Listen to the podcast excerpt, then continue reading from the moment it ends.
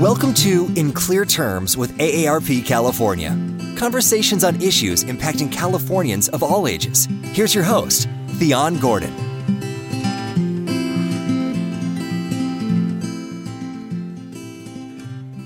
Welcome to In Clear Terms with AARP California. Join us as we dive into issues and policies that impact Californians of all ages, but particularly older adults, and learn how you can connect with AARP to make our state more livable for all. I am an AARP volunteer and your host, Dr. Thyonne Gordon. Today, we're joined by special guest, Dr. Margot Kushel.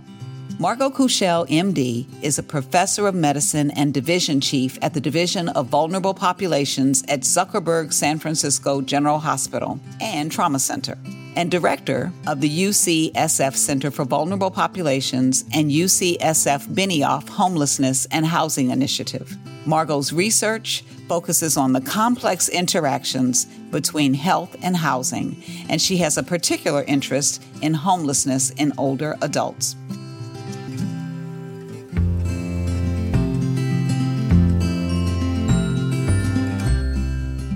Kushel, welcome to the show. Thank you so much for having me. We are glad to have you here, and we're going to get started right away.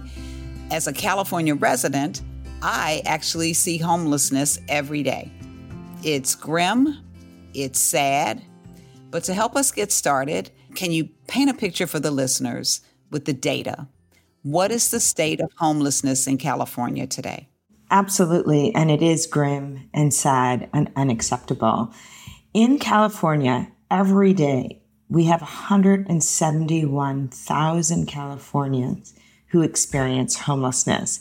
And two thirds of those are outside or in their cars. They're called on shelter. Homelessness in California is rampant. We have one of the highest rates of homelessness in the country, and certain populations are dramatically overrepresented. Black Californians, Latinx Californians, Indigenous Californians are homeless at rates far exceeding their rates in the population as a whole. And the other thing we're seeing is increasingly this is an aging population. Increasingly, it's older adults who are experiencing this horrific problem.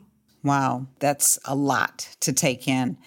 And this issue, I know it's California, it seems to be out of control. Why are there so many people in California experiencing homelessness? The answer is actually quite simple, although the solution seems to have eluded us. The reason that there are so many people experiencing homelessness in California is we simply don't have the housing to meet the needs of our lowest income Californians. In California, we're one of the worst states in the nation on this metric. We have for every 100 extremely low income household, those are households that are poor, whose household income is less than 30% of the median income of the area in which they live. To give you a sense of this, there are 1.3 million extremely low income households in California. For every 100 of those households, we have only 24 units of housing that they could afford at an affordable amount of money. Meaning that only one quarter as many housing units for the people that need it. That means in California, we are 1 million units shy of where we need to be. When you're extremely low income, you really can't afford to spend more than 30% of your income on housing. And yet our housing costs are so high and our supply of housing is so low that most Californians experiencing deep poverty are either homeless or at very high risk of homelessness. There's a myth that people come to California to be homeless because of the weather or services. Can you talk about that a little bit. Absolutely. Simply put, it's just not true. California is actually a pretty horrible place to be homeless. People who become homeless stay homeless a really long time, despite our best efforts, are really just suffering terrible fate. It really isn't true. We just completed a large statewide study of homelessness. We'll be releasing the full results in June. But what we found was that 90% of people experiencing homelessness lost their housing in California. Interestingly, many of the other 10% were people who were from California, lost their housing somewhere else, and came to California thinking they could stay with a family member or something, and it didn't work out. Homelessness in California is overwhelmingly California. I think it was about three quarters of people who were homeless in California were born in California, which is actually higher than the population as a whole. These are Californians who've lost their housing. I thought when you said there was a myth, I was wondering if you might be talking about another myth, which is that people are homeless because of mental health or substance use problems. And the truth of the matter is, when you ask the question, like you asked me right before, why are there so many people homeless in California? It's because of the housing, as I said. And in fact, if you compare regions of the country, it is exactly correlated. The regions that have low amounts of housing for poor people have high amounts of homelessness. What isn't related is regions that have a lot more people who struggle with mental health or substance use disorders. Those regions often are regions with more affordable housing and there are fewer people who are experiencing homelessness. I really like to use this analogy to explain why people are homeless. The reason that so many people are homeless in California is we don't have the housing. If you ask the question though, why is this person homeless? Then you can see how things like illness, including mental health or substance use, can leave you vulnerable. One of my favorite metaphors is the metaphor of musical chairs. If you've ever played a game of musical chairs with your kids, perhaps, you know, there'll be 10 kids and 10 chairs, and they walk around the chairs as music is playing, and then the adult turns the music off, and right before they turn the music off, they pull away a chair. And then the 10 remaining kids scramble for the nine remaining chairs. If you thought of a birthday party where one of the kids the night before sprained her ankle, comes to the party on crutches, they don't really fit, she doesn't really know how to use them. If you had to guess who was going to be left standing when you pulled away a chair, it'd be a pretty good guess to say it was the kid on crutches. So if you ask the question, why is this person homeless? It is the person who's facing difficulties, and that is often people with mental health or substance use problems. But if you ask the question, why is there a kid standing? Well, there's a kid standing because there are only nine chairs. If you had had 10 chairs, the kid on crutches would have made her way back to the chair. And if you didn't have a kid on crutches, but you had only nine chairs, either two kids were going to be sitting on each other or someone was going to be standing. I think we have such a severe, persistent problem in California. We simply don't have enough chairs. We kind of have about 2.4 chairs for every 10 kids. That that's why we have so much homelessness. People sort of don't want to see that. So they think, oh, it must be people coming to our state because of the weather. Or they think, oh, it must be because we have so much mental health and substance use problems. Neither are true. And if we want to solve the problem, we have to understand the real cause so that we can get to the solution. Wow, that is a lot of good information. And just to think, it sounds like housing is the main problem.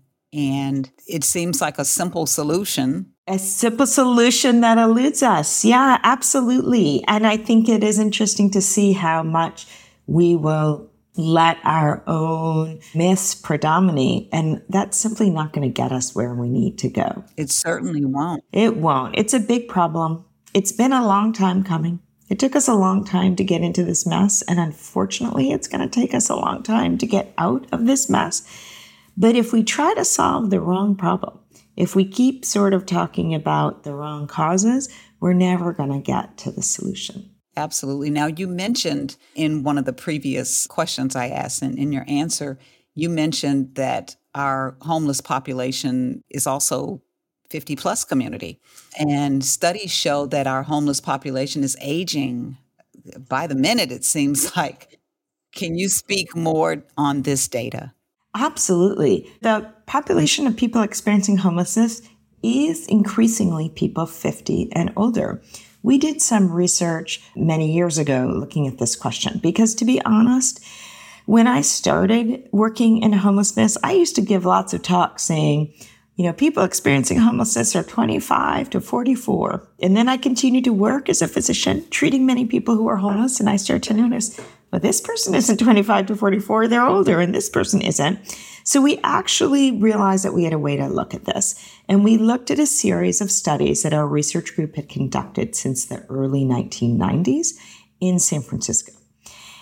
And we found that in 1990, 11% of people experiencing homelessness were 50 plus. And in 2003, 37% were. Right now, in our big statewide study of homelessness, almost half of people experiencing homelessness are 50 plus. We are just a few tiny bits under half. The median age of single homeless adults is 48 meaning half of single homeless adults are less than 48 and half are more.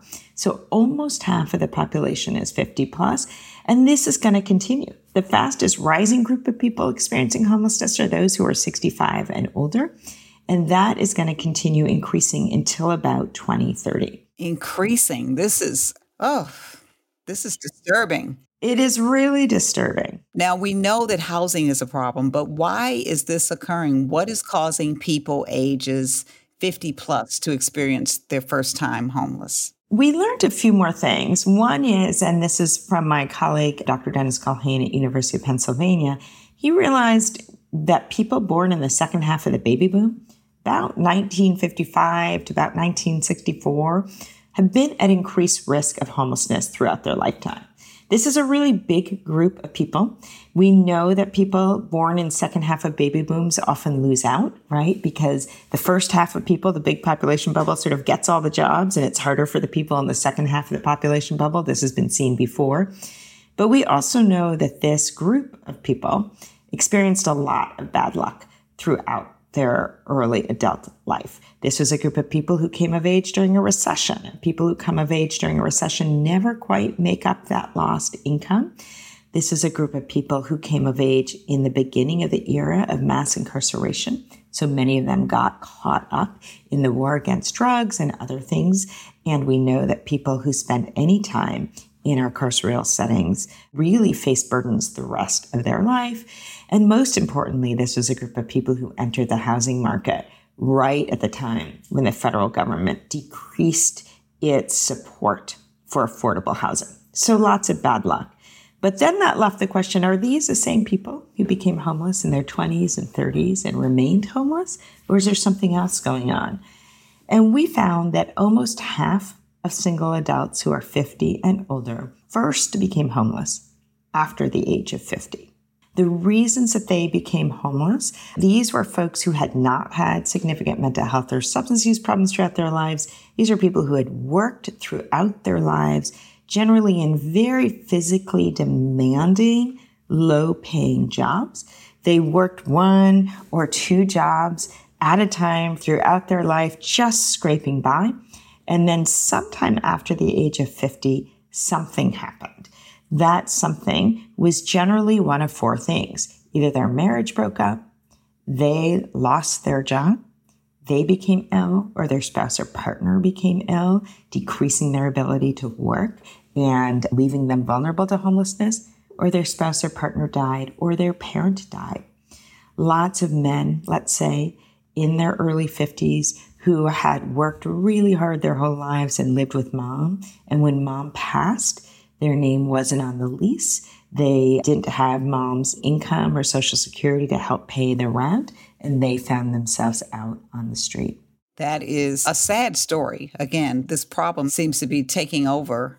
And I think, as you said, it doesn't seem like it's getting better. Is this a trend in the homeless population that is it expected to continue?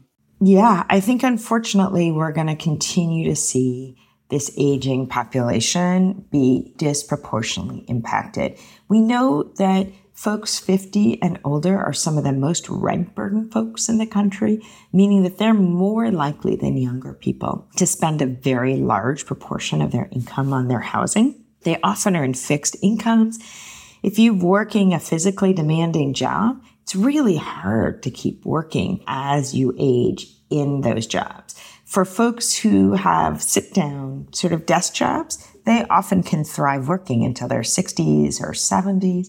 But if you're working these really physically demanding jobs, you maybe haven't had great access to healthcare throughout your life, your body's showing the wear and tear of this work, you're really at high risk for experiencing homelessness.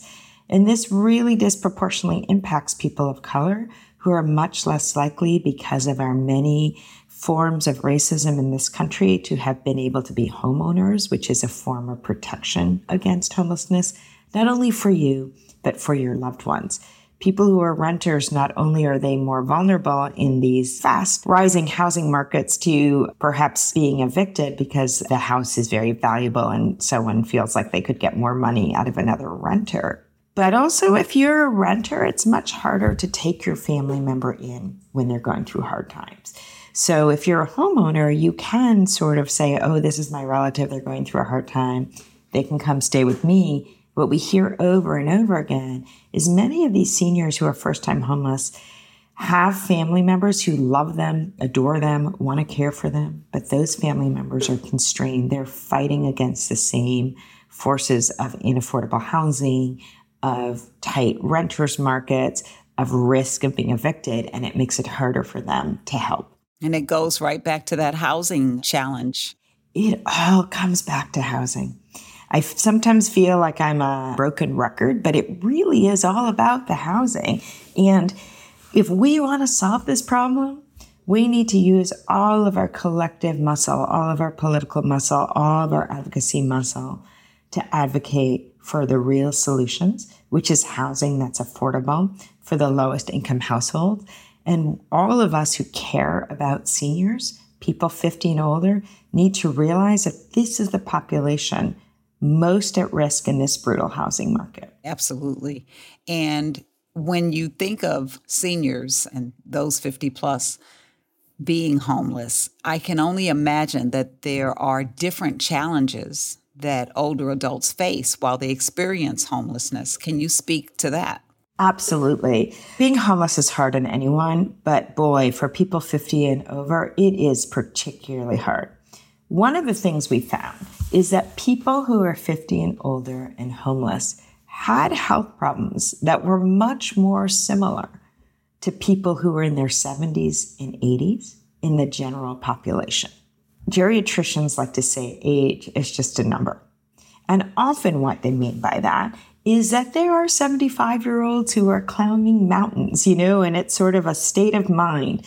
But I like to turn it back and say age is just a number.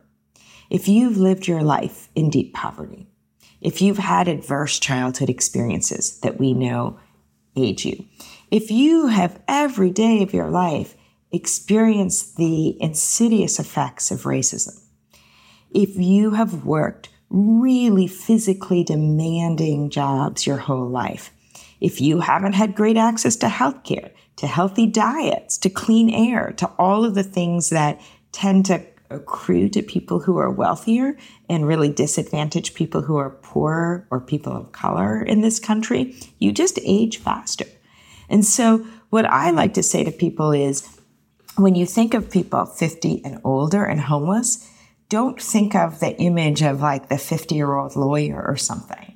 Think of someone who's 75 or 80. So, what we see is people having difficulty with their activities of daily living, with buttoning up clothes, with using the toilet. People who are having trouble with their mobility, having trouble with their memory, having trouble with incontinence. Imagine facing all of those things and living outside what we see is that people are victimized much, much more than you would expect. People get beat up, they are threatened, people are exposed to the elements. People have many chronic diseases that, you know, as we know, as we age, we start needing more medicine and things. They don't have a place to store their medicine. Their medicine gets stolen. They can't take their medicine. They are scared. They are hungry. They are often victimized. They have things like falls, low vision, their glasses get stolen or crushed. It is a really, really, really difficult life. And unfortunately, it leads to people not only being hospitalized, but people dying very prematurely and often alone. Yeah, that is not a good state to be in. And I can only imagine as we age, our body already is going through difficult health challenges many times. I hear when I'm hiking, everyone's always saying, Oh, my knees, we need to change our shoes, you know, different things like that. So to think of someone being homeless and having to deal with those same type of issues, it can be very challenging. There's a complex interaction between health and homelessness, particularly for older adults. Can you speak on that a bit? Yeah, we call this interaction what we call bidirectional, meaning it goes in both directions. For many people, their poor health left them at risk of homelessness. We see people who have a stroke, let's say, and can no longer do their physically demanding job.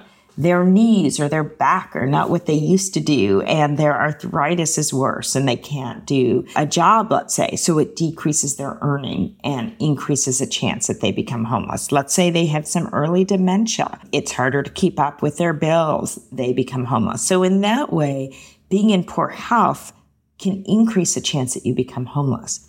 But homelessness has horrific impacts on people's health. Think about everything we think about as leading a healthy life as seniors, and homelessness is like the opposite. You don't get good sleep. You have no place to really sleep. You can't get healthy food. You can't rest. You can't get to your doctor and you can't get medicines or keep medicines. So homelessness, you're exposed, let's say, to the elements. It's been rainy here in California this winter. All of these folks 50 and up are like sitting outside. You're exposed to violence. And then when you get sick, it's harder to get things addressed. It's hard to get to the doctor if you've got to take three buses there and you don't even have money for a bus and you don't have a cell phone or an address to get a reminder letter. And frankly, you're just spending every day just trying to stay alive. Maybe the last thing on your mind is, oh, I really should go and get this checked out. And so people's chronic health problems are poorly controlled diabetes, high blood pressure, that kind of thing. And small problems become big because it's too hard to get them taken care of. So poor health leads people to homelessness, but homelessness really leads people to poor health. Well, from the information that you've shared today, it sounds like prevention is better than intervention. And so, what is currently being done in California to prevent and address homelessness? So, there is a lot of energy in the state right now to try to solve this problem because we're at such a tipping point. You see large state investments in things like deeply affordable housing.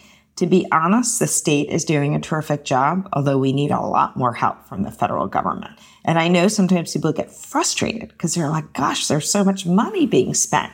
But often the money being spent is sort of like money on the emergency room, right? But you got to stop the people getting hit by cars, right? You got to stop the problem where it is because homelessness is expensive.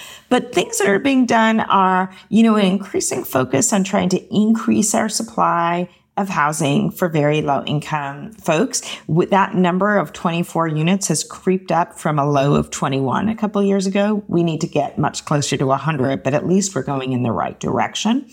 And then there's this idea of what we call targeted prevention, of trying to find the people who are most at risk of homelessness and getting to them before they become homeless.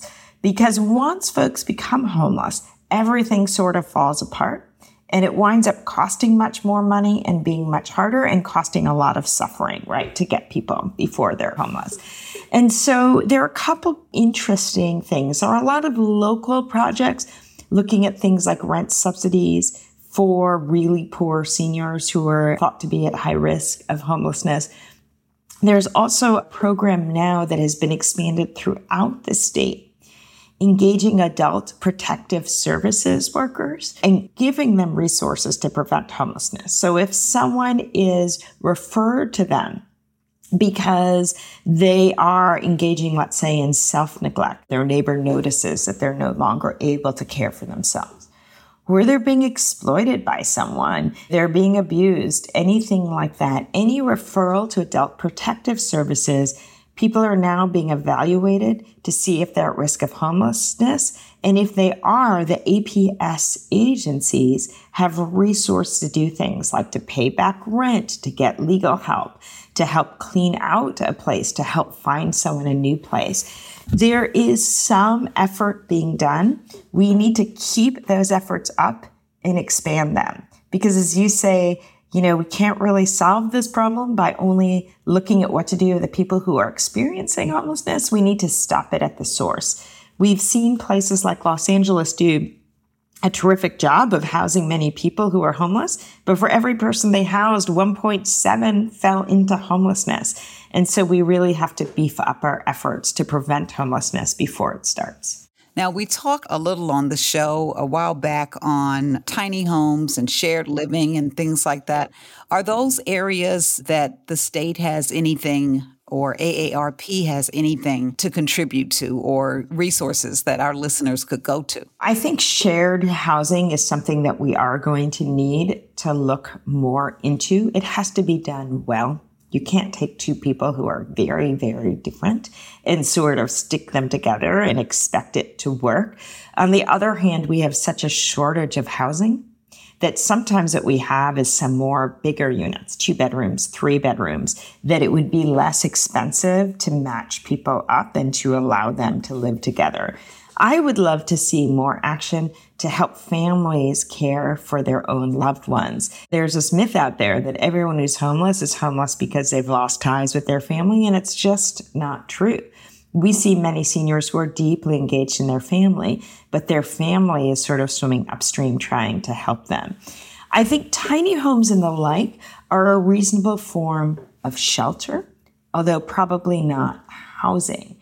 There's a lot to be said that people are more likely to go to emergency shelter if they've got some privacy, if they can bring their pets and their, you know, their other person, let's say their partner and their belongings. Tiny homes offer a new model for shelter where people don't have to be in a room with, you know, 400 other people. And that might be a good thing to do. But tiny homes themselves are not a form of long-term housing. I think we need to look under every rock. While we struggle to create more housing, we have to use the housing that we have better. And we know that there are many seniors who maybe they lived in the family house and their kids left and they've got some extra bedrooms and they're having trouble making rent or mortgage. Maybe we can do a better job of matching folks who've got, let's say, an extra bedroom to somebody else who is a good match for them, who needs an extra bedroom. They could split expenses, they could be companions. I think that we need to try, frankly, everything. And we need to realize that sometimes we can prevent homelessness by finding people who really what they need is to double up with somebody else. It's going to work better if people can identify friends, if they get some support so that if people are getting on each other's nerves, there's some place that they can go for help. But I think that we need to look really under every rock and use the housing that we currently have as well as we can while we struggle to create more. And you know, that goes along with the solo aging episode that we did. With solo aging, one of the areas that was shared was to find people to meet people in community centers or talk with younger people, talk with people from different generations. And I know for me, I love the idea of shared housing, probably because I grew up with seven siblings. So I had a small house with a big old family and lots of love and lots of community. And so I do open my home to others and it helps with paying the bills and it also provides some company. As I was an empty nester with my daughter growing up and growing out, now I have some young people living right here in the house with me. And it really helps to just have company and then we get to support each other. Their contribution assists with the household as well as any information I can share with them on buy a house, have some property, they get to learn as well. I love this idea. And I think, as I said, we need to try everything and we can't think that everybody needs to live alone and we need to be creative. We need to find where there are barriers. We need to help people match with other people who they would be compatible with. We need to give people agency and choice. You can't just sort of cram people together and expect them to go, you know, to do it well. But I think we need more opportunities to make better use of the housing that we have. And there are very few win wins in this world. And to me, that seems like it could be a win win. You share the cost, you have companionship, you provide more housing for others who really need it. And teachers should be a little more tolerant and patient. Yes. so you get to learn all good things. Yes. All good things. So, how can our listeners advocate and get involved to help solve the issue of homelessness in California? I think the first thing is to understand the causes. The causes here, as we've said again and again, are the dramatic lack of affordable housing in your churches, in your neighborhood groups, you know, in your, when you hear people say, oh, it's all these people coming in from outside of California or it's all about the drugs or whatever, push back against that. Understand what the real problems are. Get involved. You know, I would love my neighbors to all have housing. And when there's an opportunity to create that housing, I show up and I say, yes, please build that housing. Unfortunately, the people who are like, yeah, I would love to have an apartment building nearby that offered housing for a wide range of people, they usually don't show up. And who shows up? The people who don't want it.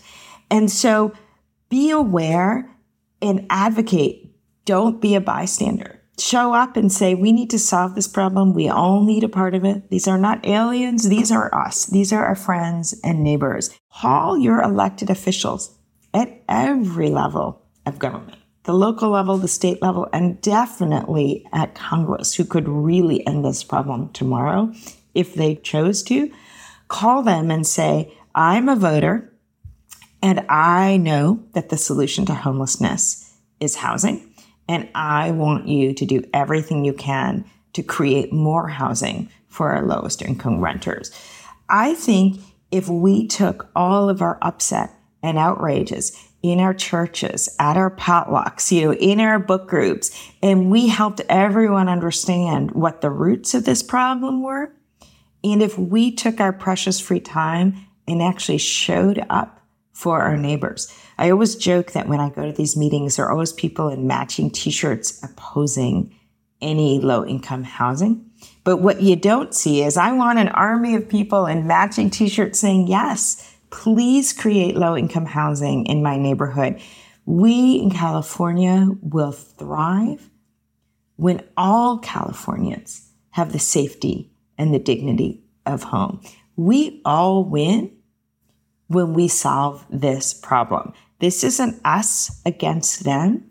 This is a true win win for California. If we can build the California that really holds up to its promise of a place of opportunity, of safety for all of us. Okay, I love that. And I love that, that we all win when we're all housed.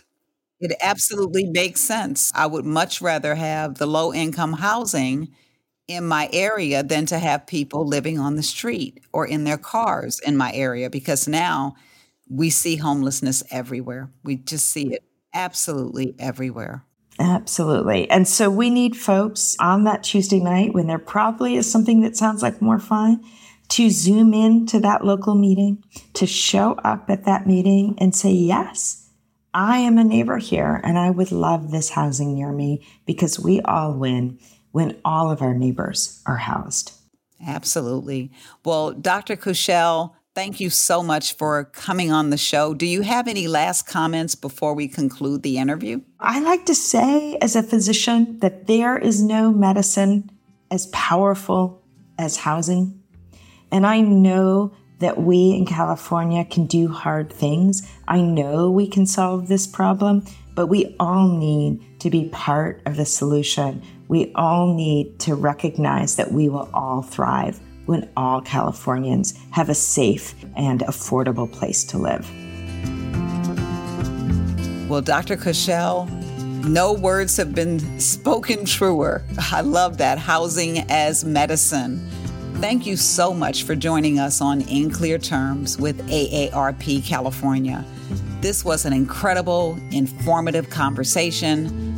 Again, we've had the pleasure of speaking with Dr. Margot Kushel, Professor of Medicine and Division Chief at the Division of Vulnerable Populations at Zuckerberg San Francisco General Hospital and Trauma Center, and the Director of the UCSF Center for Vulnerable Populations and UCSF Benioff Homelessness and Housing Initiative.